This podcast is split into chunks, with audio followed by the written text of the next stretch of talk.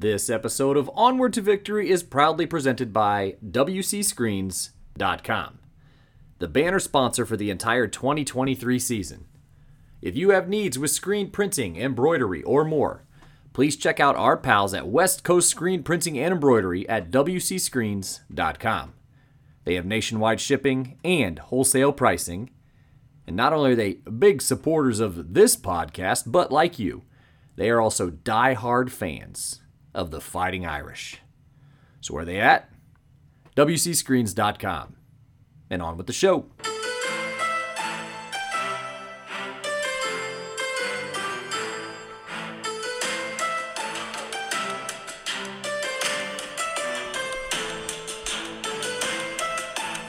Marching forward with the iconic sights of Notre Dame series, Onward to Victory is proud to share this special episode about the Presbytery. It occurred to me that perhaps not many folks may know much about this unheralded building on campus, so let's go ahead and remedy that.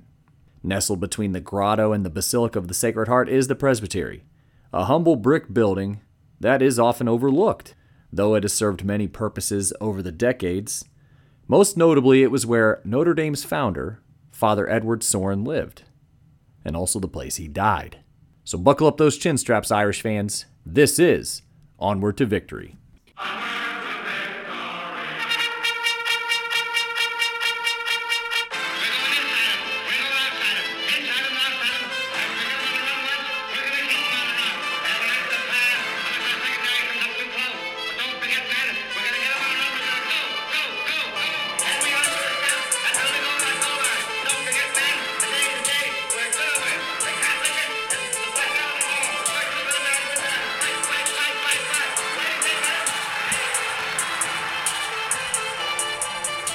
Hello, Irish fans, and welcome to Onward to Victory, a Notre Dame football podcast. As always, I am humbled to be here, and my name is Alex Painter. You have made a sage decision coming here today. We are talking about the Presbytery here for part two of the show's ongoing, now I can say ongoing, now that we are at part two, but the ongoing iconic sights of Notre Dame series. So, why do such a thing? An iconic sights of Notre Dame series, that is. A quick refresher, since part one was already six months ago. Well, it did kick off again about six months ago with part one, which was about the Word of Life mural on the Hesburgh Library, which is better known and famously known as Touchdown Jesus. And it was because when I walk around the Notre Dame campus, I always strive to have as intimate of a connection with the structures and the stories of how they came to be and why are they significant as much as I can, anyways. And I thought of the folks who could walk around campus, take in the sights, and, you know, quite possibly pop on an episode and take in some information real time while actually walking around the sites. So if you haven't already, make sure you check out that episode. Again, uh, the first iconic sights of Notre Dame, uh, Touchdown Jesus. But anyway, I thought I actually have the ability to walk campus. I live in Richmond, Indiana, which is only about 140 miles from campus. So I kind of make it a point to be in South Bend, I'd say no fewer than three times a year for this or that, often a game or just a family visit. But I also had this idea of kind of creating a virtual campus tour, so to speak, but in podcast form. So that way, folks who don't live as close to or have access to Notre Dame like I do or others do could also experience campus without actually being there. So here we are, and I am quite excited about particular episode. But before we proceed, let me give some major roses to the consensus All Americans. You know who they are, but these are the special individuals who contribute to the show monetarily. These folks who have either contributed significantly in the past or are currently donating to the show include Michael Finan of Rutherford, New Jersey, Brad Glazier of Williamsburg, Indiana, Will Fuller of Warren, Ohio, Dr. Jeremy Scarlett of Whitefish Bay, Wisconsin, Andy Nickel of South Bend, Indiana, and Mike Johnson from Oak Park, Illinois. So I thank you all. Wouldn't be here if not for you, and of course, you also, the listener. And if you want to join the ranks of the Consensus All Americans, please feel free to visit the collection baskets at paypal.me slash onward to victory or patreon.com slash onward to victory podcast. If you aren't in a position to give, hey, no worries. You can still like, subscribe, leave a review, or tell all your friends and family about the show as well. And any and all of these things assures that the show continues to grow here in the fourth year. If you haven't already, here's a plug for the last episode of the show. It was the fifth time we've done a season preview episode. And I normally bring in some reinforcements for this particular episode because while I do watch every single game and I follow the current edition of the Irish very closely, the season preview episode is actually one of those that it's a little bit more fun to be able to bounce ideas and collaborate with somebody. So this year, uh, I brought in my younger brother, Colton Painter. He made his Onward to Victory debut in the last episode. This one's really caught fire. So if you, whether or not you're a diehard Irish fan, uh, you know everyone on the roster, or maybe you just know a few people on the roster and you're looking to learn more. This episode is specifically designed for both audiences. Feel free to jump in and listen to the last episode. So, this will be episode 84, the 2023 season preview episode. It's a real doozy, folks, so I hope you have an opportunity to listen to it, especially now that the 2023 season is underway. I don't like to date the episodes too much, as you know, but it was just last weekend that Notre Dame traveled to Aviva Stadium in Dublin, Ireland, and really, really took it to the Naval Academy by a tune of a 42 to 3 score. And it was about as good of a start as we could possibly hope for. So this coming weekend is the home opener against Tennessee State. And so my co-host from the last episode, my younger brother Colton, and I, and our older brother Ben, and all of our families will actually be there. So we'll have quite a good crowd there to enjoy that game and hoping to bump into a few old friends too. Head over to the Facebook page and everything's likely going to be very much documented there and I plan on doing some video as well. And then also something as a plug. There is an absolutely fantastic article written on the Alumni Magazine's website about the Presbytery, the very subject of today's episode.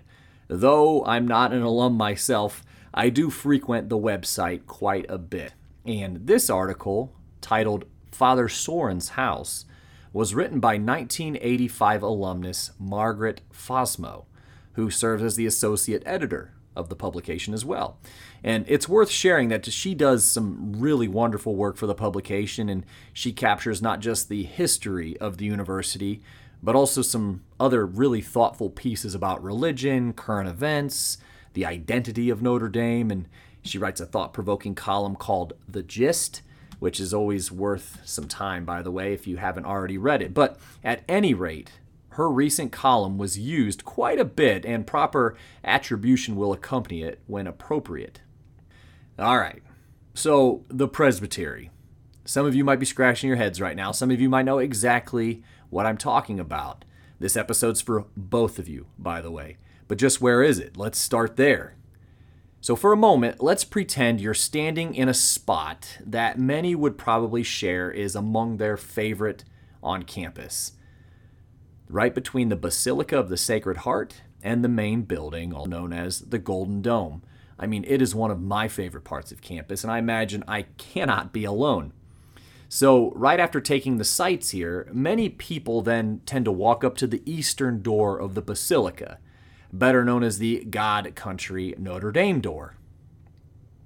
And after that, it's actually fairly customary for folks to take that kind of winding path down between the basilica and the main building to the grotto, which would be on the tourist's left as they go down that way. But tucked there between the basilica and the grotto is the presbytery. It's a fairly unassuming yet sizable three story building between three of the biggest landmarks on campus if we're talking about the grotto, the basilica, and the Golden Dome, and really four of the biggest landmarks on campus because because I consider that statue of Father William Corby out front of Corby Hall, better known as uh, Fair Catch Corby, as one of the major landmarks. It's kind of just burrowed in there. But once you see it, you can't miss it. The yellow bricks kind of give it away. So, what's the story here with this particular building? This, of course, begs us to start at the beginning. You knew we were going there, but the University of Notre Dame, as we've heard many times over, was founded in 1842. after Father Edward Sorin, himself a tenacious Frenchman, cut through one of the harshest winters on record to journey to the wilderness that was at the time South Bend, Indiana. If you read the account of the voyage itself, it's kind of a wonder how Sorin and the handful of priests who joined him made it all there in one piece. But anyway, the school gets its very humble beginnings and gets off the ground in 1842. And speaking of 1842, since it is football season, I got a quick anecdote for you. I bet there are a number of listeners who may be unaware of the homage paid to the founding year on the football field itself. So perhaps you have noticed that the end zones at Notre Dame Stadium, rather than painting a logo or a team name across it, are simply nine lines on each side. So, of course, nine lines per end zone is 18, and wouldn't you know it, each line is ever so slightly tilted at an exactly 42 degree angle. So there you go, 1842. By 1844, the school had received its formal charter and began advertising widely around the community and beyond. Father Sorin was naturally installed as the school's first president. And speaking of advertising, how about this one? A short bulletin found its way into local directories and newspapers, and the excerpt went something like this quote, A school for young men has lately been opened at South Bend under the direction of Reverend E. Sorin. Per quarter for tuition, board, washing, and mending, $18. End quote. 18 bucks. Not bad. But the college gutted its way through its first couple decades often facing financial difficulties or even financial peril. The American Civil War, as we have discussed quite a bit on this show, while it caused dozens of other colleges and universities across the country to shut, it was actually relatively kind to Notre Dame, at least from an enrollment perspective, that is. In 1860, so just a year before the conflict broke out, the school had a headcount of 198. By 1865, the year that the conflict ended, that number had actually pushed past the 500 mark. However, the school still incurred quite a bit of debt.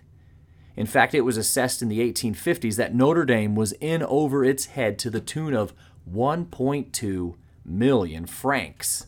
So let's not forget Father Sorin was French, and so were most of the college's early creditors. I'm not sure how the franc equated to the American dollar at the time, but either way, this was an immense debt. So, throughout the couple decades of the school's existence, Father Sorin, as best as he could, dedicated what little funds he had on hand for capital improvements, expansion of the curriculum, and, of course, fundraising. So, the old college building, which sits near the replica of the log chapel and is right off the banks of the St. Mary's Lake, was built in 1843, still stands today, and is nearly as old as the institution itself. Really, Old College is one of the oldest known buildings in St. Joseph County in its entirety. But think about it this way in 1870, the campus is really dominated by three primary structures. First is the second main building, and it's called the second main building because it is just that. There was one before that. And the current main building, which we now know mostly as the Golden Dome, is technically the third main building. But so this second main building, which we'll talk about its demise here soon, was where a lot of classroom spaces and a lot of the administrative offices were. There was also the Church of the Sacred Heart because this predated when it was known as the Basilica of the Sacred Heart. So you had the main building, you had the Basilica, and then you also had Brownson Hall, which stood just beyond the main building. Many folks remember Brownson Hall because, well, honestly, until three, four years ago or so, it still stood on Notre Dame's campus. It was just demolished, I believe, in 2019 2020. But the presbytery, which is really just another name for a residence for the priests, which is also often called a rectory in modern parlance, had its origins in 1868.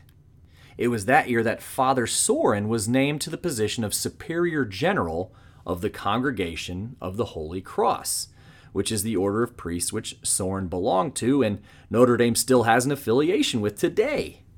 So, shortly after Sorin's prestigious appointment, it was deemed he needed a much more robust living quarters on campus. So, according to a selection from Fosmoe's article, quote, construction was underway three years later. According to the Scholastic magazine, the foundations of the provincial house facing the lower lake are laid. The magazine reported in August of 1873. By the next month, the building's brickwork had risen to the second story. The completed structure would be three stories plus a full basement. End quote. So again, we're talking 1873. But there is some we'll call confusion on when the structure was actually built. It is commonly shared that the presbytery was constructed in 1869. This is what is actually stated on the application to make the presbytery and practically the entire main and south quads an entry on the National Registry of Historic Places. But Fosmoe's excellent research again proves construction of the presbytery was in 1873. So she cites an August 1873 issue of the school paper, and I found an entry in the April 11, 1874 issue of the school paper that reported that work on the home was progressing rapidly. So again, Fosmoe agrees with this and that the work continued on the structure well into the later months of 1874. So it can be possibly deduced, I suppose, that it is 1869 when they tabbed an architect to begin designing the building. And speaking of, as far as the designer of the structure, the college tapped a familiar face in William Thomas of Chicago. He had designed what is colloquially known as the second main building, which we just got done discussing, but that stood where the current main building, or again, the Golden Dome, is today. You can find pictures of the second main building on the internet fairly easily. And it was a really, really large and impressive structure. And we're going to talk about its demise here very soon again, but only because I do find the aforementioned entry for the National Registry of Historic Places interesting. Here is how the presbytery was described. Quote, Yellow brick, slate mansard roof, rounded arch windows, with a delicate wood, a rather Victorian balcony and portico affixed to the rear of the structure. Two and one half stories plus a garret.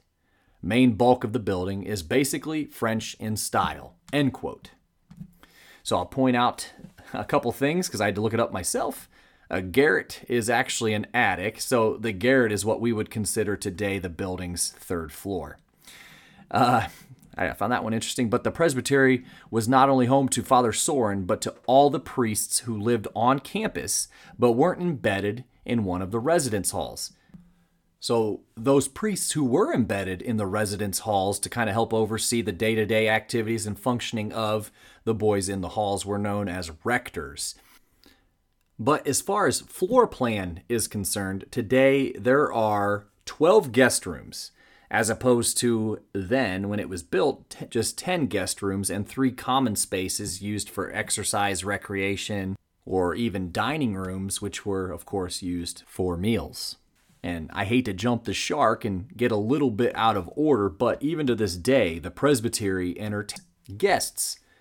And it is reported that all rooms stay booked for huge swaths of the year, especially as you might imagine, the fall. But the quarters themselves aren't what you would consider opulent. They're actually fairly modest and have really stayed true to their original design and intent. But, anyways, the presbytery was standing mere yards from that main building, the second main building again, which actually caught fire in 1879 and was subject of episode number 63 of this show. But the entire building itself was completely destroyed. Fortunately, though, that day, the winds blew from west to east. So while the infirmary, the music hall, and the minim hall were also destroyed by the blaze, the winds spared not only the basilica from the flames, but also the presbytery. Though the event was a catastrophic one for the campus, Father Sorin promised a better tomorrow, which led to the construction of the current main building. Yes, the one with the famous Golden Dome. But there was something I discovered while reading Dorothy Corson's A Cave of Candles, which is available online for free, by the way, and that is that the current grotto, which was finished in 1896, was actually predated by an earlier form of the grotto, which Father Sorin built in 1878. And despite it being prominently shared on the grotto's Wikipedia page, I had no idea there was a grotto before the grotto. And only photographs of the top of the octagonal shape original grotto exist. We don't actually know what it fully looked like. But anyway, according to Corson's work, she shared that, quote, Sorin viewed his grotto, so the first grotto, and gardens from the windows of his presbytery rooms. His windows faced south toward the grotto and the sacristy, and the west towards the garden area, which would now be the top of the present grotto. A hedge of evergreens bordered this elaborate garden. On the other side of the hedge, the present grotto cave was carved from a small hill that faced St. Mary's Lake. End quote.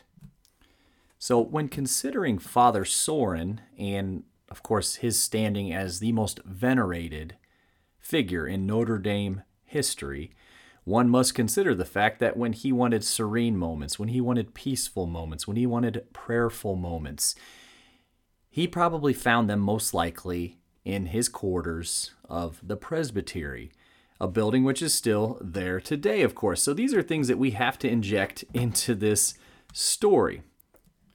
So here I am. I find it worth actually repeating that the essence of Notre Dame for Father Sorin could be taken in through his home at the presbytery. Should he go out his front door, then the Church of the Sacred Heart awaited him. This grotto business, I had no clue again that there was a grotto which predated the grotto, and perhaps you're like, Alex, is this amateur hour? Of course, everybody knows that. Well, I didn't, but I will say that the grotto which we know and love today was built in 1896, which was three years after Father Sorin's death.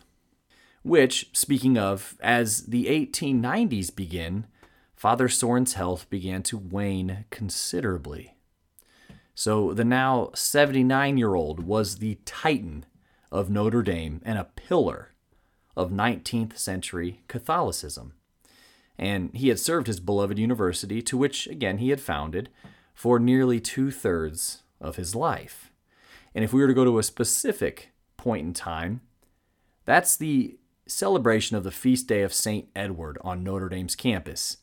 The feast of St. Edward occurs annually on October 13th, and was a perennial celebration at Notre Dame for all the students. And it was in 1893 that it marked the first time that Father Sorin was not in attendance.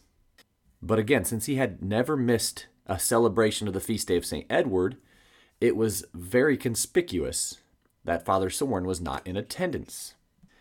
But as it turns out, he was very, very sick at the time, and a doctor from Chicago was visiting him twice a week, in fact, to assess his health and to treat him. But it was during this time that Father Sorin, especially over the last couple years of his life, was mostly confined to his living quarters in the presbytery. Though he was unable to attend the St. Edward's festivities, he did entertain a small delegation of students to his room, who proceeded to read him a proclamation of gratitude, which was printed word for word, by the way, in the school paper. It was really cool. But it was at this time that he, with perhaps his final great measure of strength, lifted himself out of bed and followed the students to his balcony. Once he had arrived and became visible to the body of students, a band, which had gathered near the presbytery, broke out in joyous song. Again, this is all according to the October 14th, 1893 issue of the school paper. According to historian Arthur Hope, quote, he smiled and waved his hand gently to them, then turned, and with some assistance, re entered the room that was to be his death chamber. It was just days later, on October 31st, 1893, that Father Sorin died in his southwest corner chamber of the presbytery. So, as was mentioned in show lead, not only did Father Sorin live in the building, but he also passed away in it as well. So, what about the presbytery today? There is a room that is called the Sorin Room, which is, I know the floor plan has changed as the decades have marched on, but this is generally the area that Father Sorin stayed. It is accentuated by a bust of Father Sorin in the room. But this is again according to Margaret Fosmoe's excellent article in which she spoke to Father Robert Dowd, a Notre Dame vice president and associate provost. He said that there are no plans to demolish the presbytery or changes and that, quote, we'll continue to use it as a guest house. We put it to good use. I would like to see some basic upgrades without destroying its character. End quote. So, one of the upgrades that was mentioned in the article, and if you walk by the building today, you will notice that there are actually window air conditioning units sticking out. So he had even kind of mentioned if we get central air in this place without, you know, destroying again the character of the building, that'd be great. But hopefully the spirit of the building, which is a phrase I keep using, but the spirit of the building and the building itself remains intact in perpetuity. Because now we know it has one hell of a story. And I'll be back with show wrap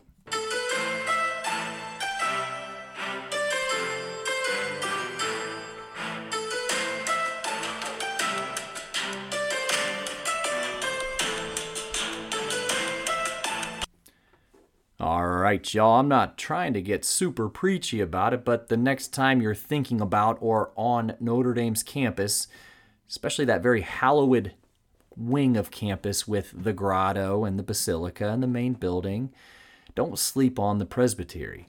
Just think about how important that structure is to the campus and to the campus's identity and to the campus's founding.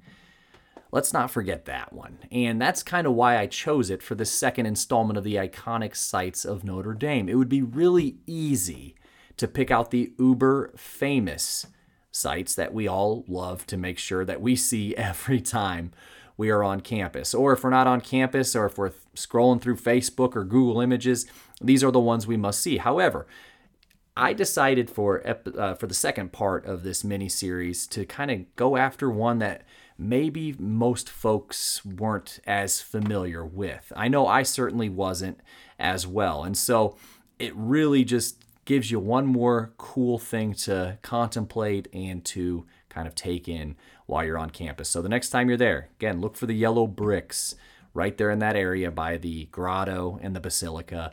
It's the presbytery. You can't miss it. I will be there this weekend. And I'm going to take a video while I'm there too, by the way. So make sure you're on the Facebook page, uh, Onward to Victory's Facebook page, because I think I'm going to do a little short video, uh, hopefully maybe from the porch. Maybe they'll let me do such a thing. But that way we can all see it kind of up close and personal.